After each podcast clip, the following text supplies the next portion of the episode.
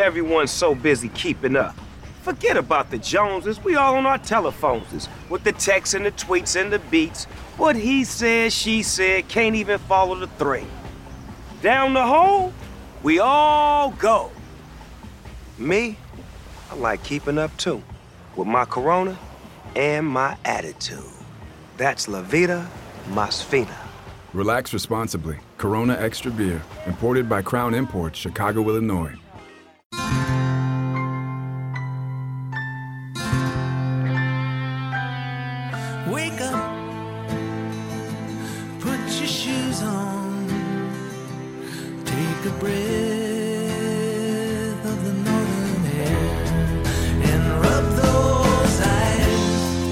Big picture here, Jeff. Seven games into the Vikings schedule. They have a massive lead in the division. They made a dramatic pickup at the trade deadline of a very good player from a division rival, TJ Hockenson.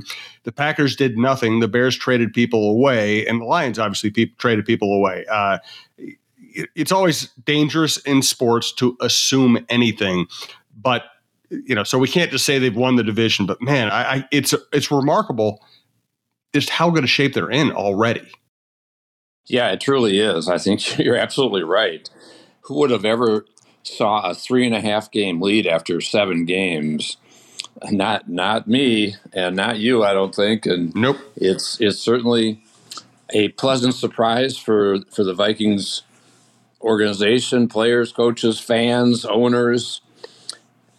And yeah, I think they're in great shape and doesn't seem to be any fall off in their play and I think they've got a good opportunity this week going to Washington, even though the Commanders, I have a hard time getting used to that name, Jim, but the Commanders have won three in a row, and it is a dangerous game. And you, you could theoretically say it, it's a possible trap game because next week they have Buffalo at Buffalo, a premier team in the league.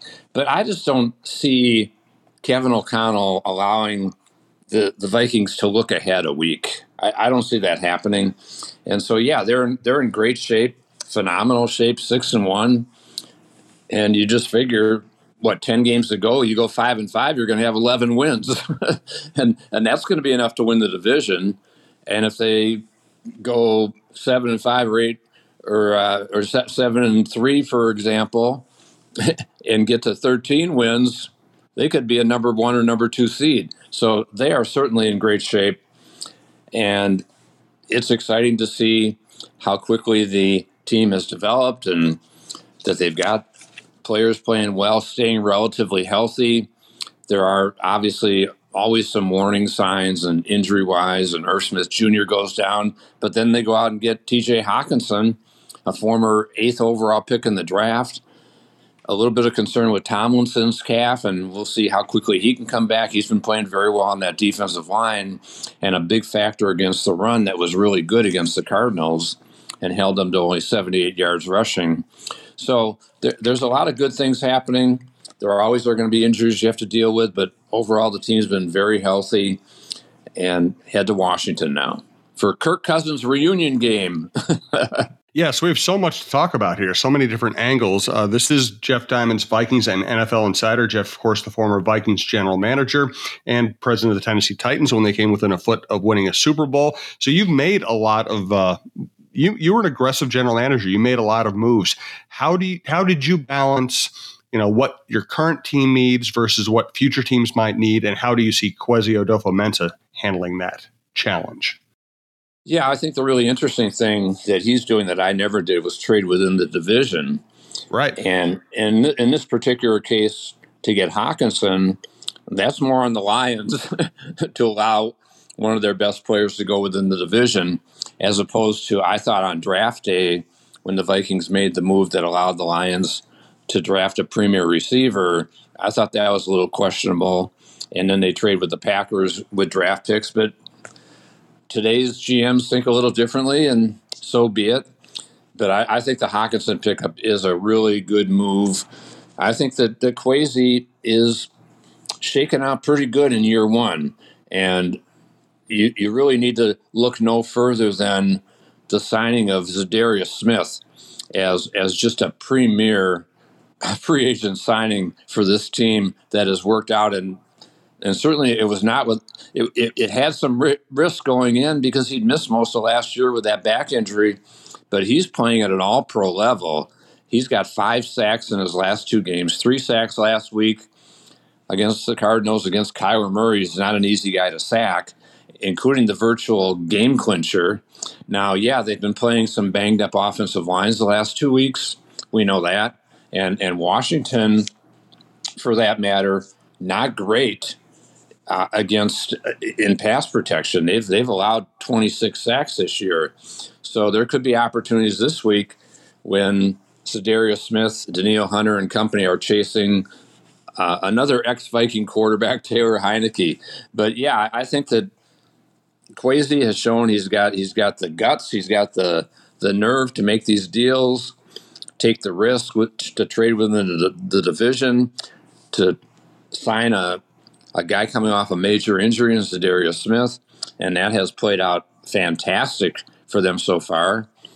Now, as we know, we're only seven games in, and Za'Darius he's battling a knee from week to week, but he's still showing up on the field. I think one of the interesting things is going to be how are they going to manage some of these guys as they go forward, especially with a big lead in the division. Are they going to start maybe throttling down a little bit on some of the the snap counts?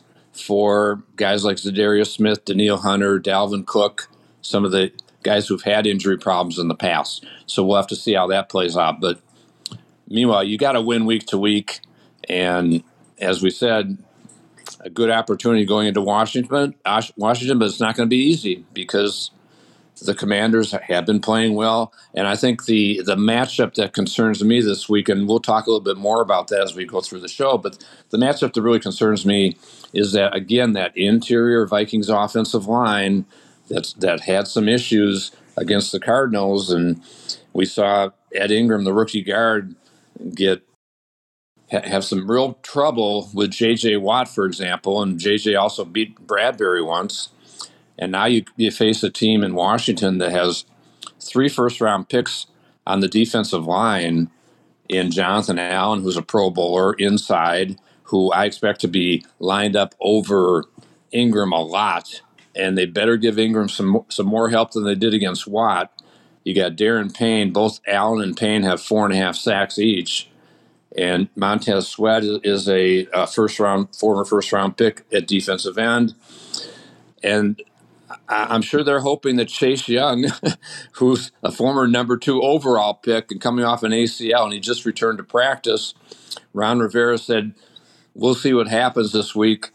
I don't think he'll be able to play this quickly, but who knows? Because the commanders know that they've got Philly next week, and they probably figure if they can get over 500 with a win against the Vikings, Washington's four and four, that would help them going into Philly next week.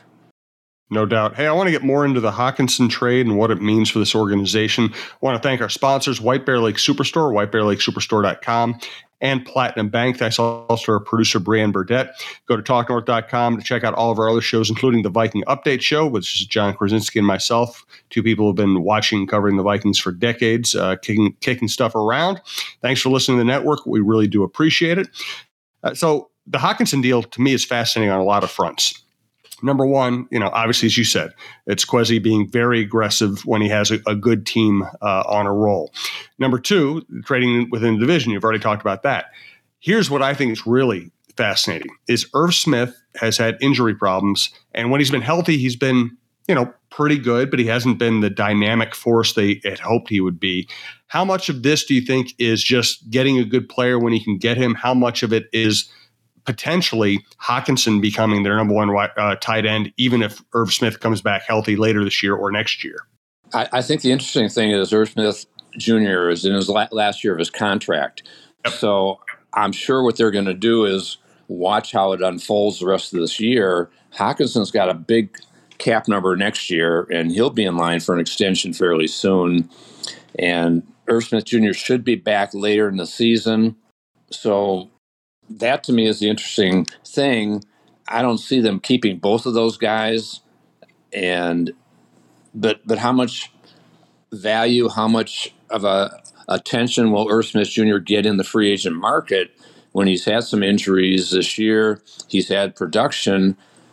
And we know there are Viking coaches around the league, guys like Kevin Stefanski, who know Irv Smith Jr. and know the kind of talent he's got. I think he's a very talented guy. And the injuries have held him back a little bit. The other interesting thing to me is when they let Tyler Conklin go in the offseason and he signs a, a deal with the Jets that, that was very affordable long term, I think, for the Vikings, which was around 20 million over three years. And now they get Hockenson, who may be more expensive and certainly was a higher draft pick.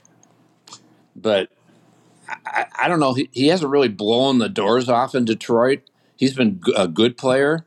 Now, maybe with better talent around him and a better quarterback in Kirk Cousins compared to Jared Goff, I think that maybe Hockenson can emerge as an even more successful player and be big in that intermediate passing zones, especially with Jefferson and Thielen taking a lot of attention uh, attention away from Hockenson. So I think it's going to be really fascinating to watch what happens at the tight end position for the Vikings. But clearly, when Irv Smith Jr. is going to be down for whatever six, seven weeks, eight weeks, this is a great pickup. And for a second round pick for a guy who was a top 10 pick overall, I, I think it was definitely worth it.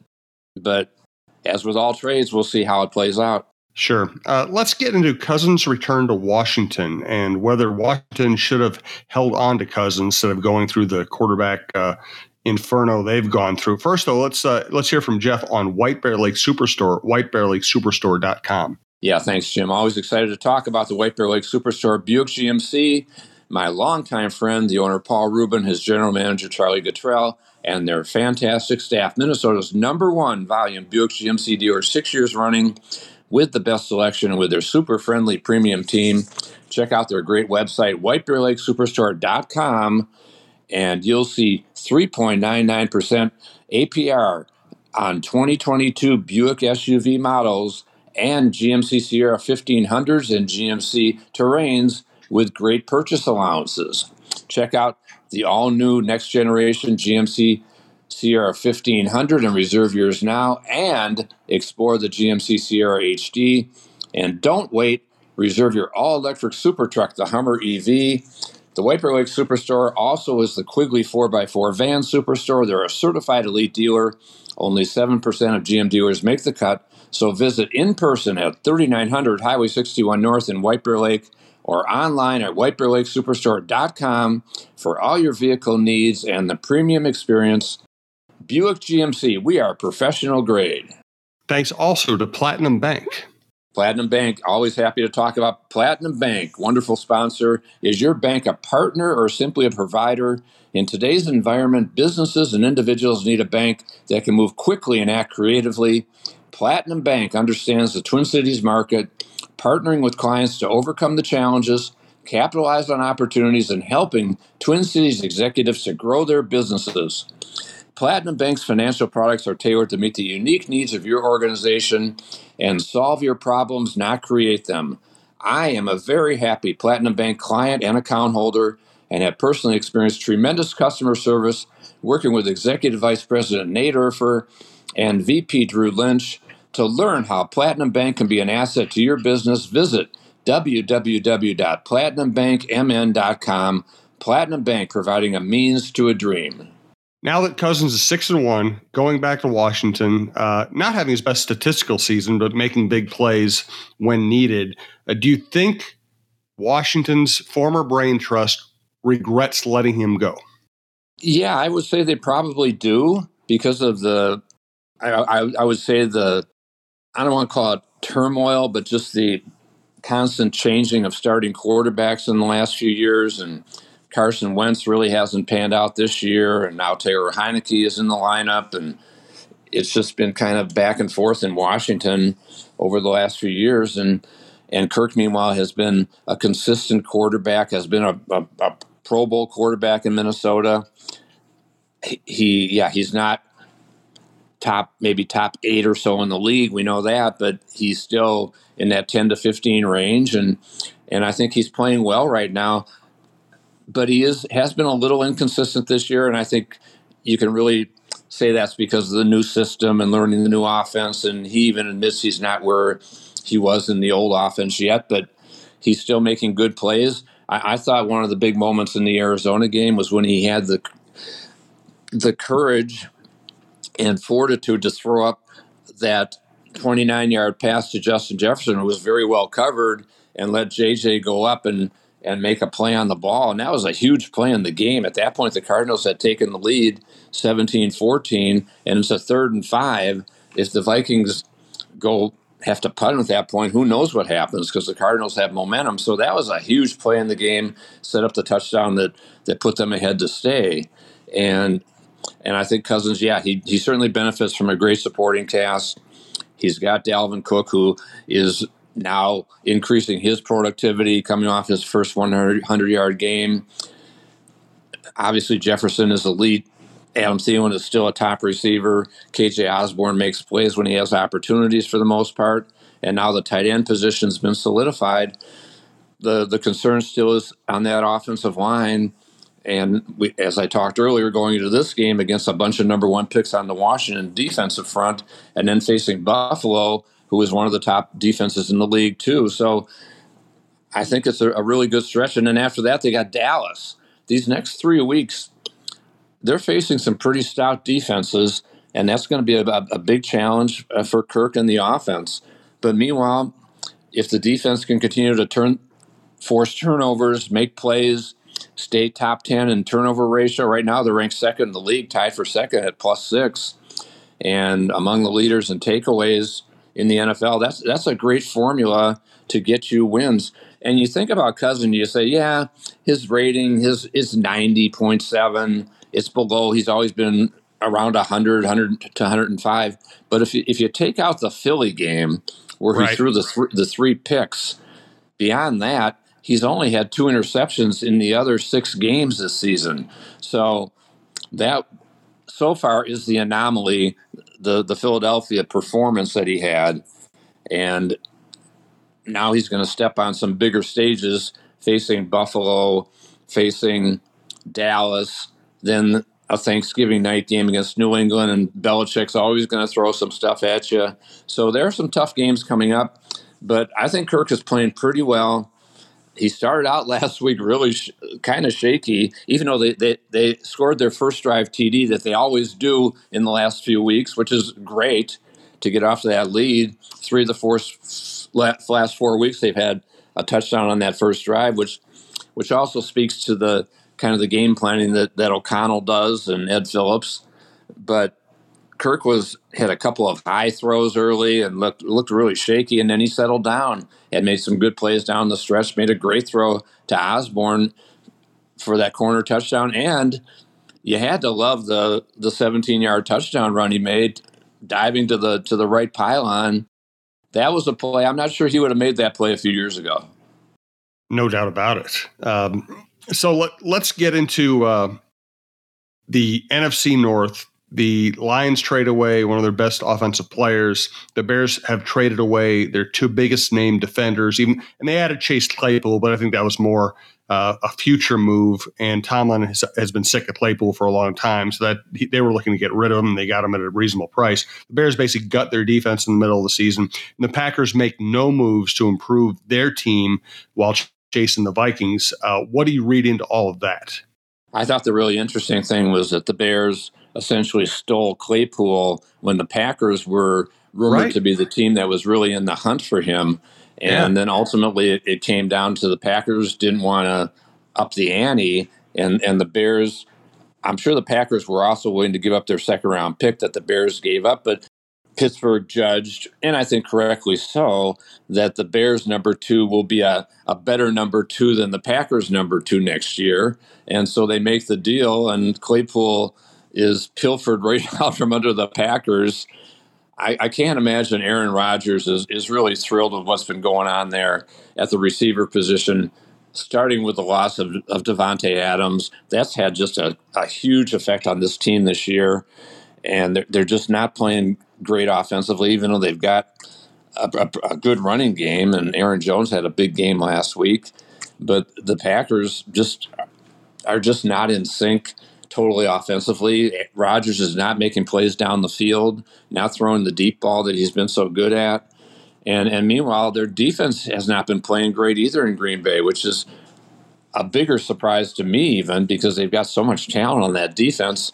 And I'll I'll go back to I think the Packers probably regret letting Za'Darius Smith go because I always felt as a GM one of the great things you can do when you're in free agency is sign uh, a premier player within your division because it's a twofold effect. You're improving your team and you're weakening your prime opposition. And I think that's exactly what's happened with the Za'Darius Smith signing here in Minnesota, that it's weakened the Packers up front. And and Smith Za'Darius Smith is having an all pro season here. That that's got a sting too in Green Bay. But yeah, I think you're right. I think the other teams are in effect saying, well, I'm not saying the Packers are doing that, but the Bears definitely, by trading Robert Quinn and Roquan Smith, that that their new GM Poles is just kind of saying, well, we're looking to the future, and yeah, we like we like Claypool because our receivers beyond Mooney were were shaky. I think that's a good pickup for them if Claypool plays well. But for the Packers not to do anything, that really is not playing out well with the fan base, with the media, and I'm sure within the locker room too. No doubt about it. Yeah. Hey, let's do some uh, NFL picks and talk about the league as we go through them. Let's start with Green Bay at Detroit. Uh, do you think the Packers, listen, the Packers have had other slow starts and they've rallied before. We had the relax season. Uh, we've had seasons where it just took them a while to get their offense rolling. To me, this year feels different. Uh, they're about to play at Detroit you know they should win that game, but they're kind of buried in the division. What do you make of their chances at this point? It, it would not shock me if they got upset this week. The, the, Lions had the Dolphins on the ropes last week with with Tua back in the lineup, and Miami rallied to win. So Detroit, they could well pull the upset this week. I, I would pick Green Bay, but I would not be surprised if the Lions were, were to pull this one off kind of similar to when the Vikings went in there late in the season last year. I, agree with you. Yeah, I think I, I think the Lions are a depressed team in a depressed market with a bunch of depressed fans. I think the Hockenson trade, especially social media, boy, they just it, it's it is a white flag for that team. They're not anywhere near as good. They thought this was going to be a breakthrough season. They're just bad again. I think the Packers win that one. Rams at Tampa, two teams that are underachieving right now. Uh, the last two Super Bowl champs. What do you see there? Very surprising to have the three and four Rams going to play the three and five Bucks. And yeah, the I think both teams have had injury problems and the Rams' offensive line is is clearly not what it was. Stafford has struggled because of that. Their running game's not great. Cooper Kupp doesn't have enough help without OBJ there, and I think OBJ will get there eventually for the stretch run. But will the Rams still be alive at that point? For them to be sitting in third place in their division and the 49ers appear to be on the rise in Seattle, one of the very big surprise teams in the league. And Geno Smith, perhaps a surprise player in the league. so it's tough sledding right now for the Rams and Tampa Bay. Uh, Brady is still putting up some numbers, but they're just not getting it done there. They're not scoring points. And it's just a really weird, weird year for Tampa Bay and, and for what, what's going on there for Todd Bowles, and I wouldn't be surprised if he's in a little trouble and feeling the heat down there, coming off what happened in the past for the, for the Bucks. So I'm, I'm gonna very shakily pick Tampa Bay to win this game at home, but it could easily go either way. Uh, I'll take the Rams. I just think they're a better team right now. I think they'll figure it out. I'm not sure Tampa's going to figure it out. Uh, they just look like a late mess. I think Brady kind of ceded his leadership position with his all the time off he's taken and they going to Kraft's wedding. I just think he's lost some credibility there, but we'll see. We don't know. Uh, Tennessee at Kansas City. Now, it's easy to pick Kansas City almost any game, but Tennessee is one of those interesting teams. They can run the ball, they can beat you up physically. They're playing well right now. Uh, who do you like there? Yeah, I, I, like I like the Chiefs on Sunday night. The Titans are not a high scoring team, and Kansas City is so high scoring, and I think it'll be hard for Tennessee to keep pace with them. They'll certainly want to slow the game down with Derrick Henry, who's coming off a 200 yard game, playing great.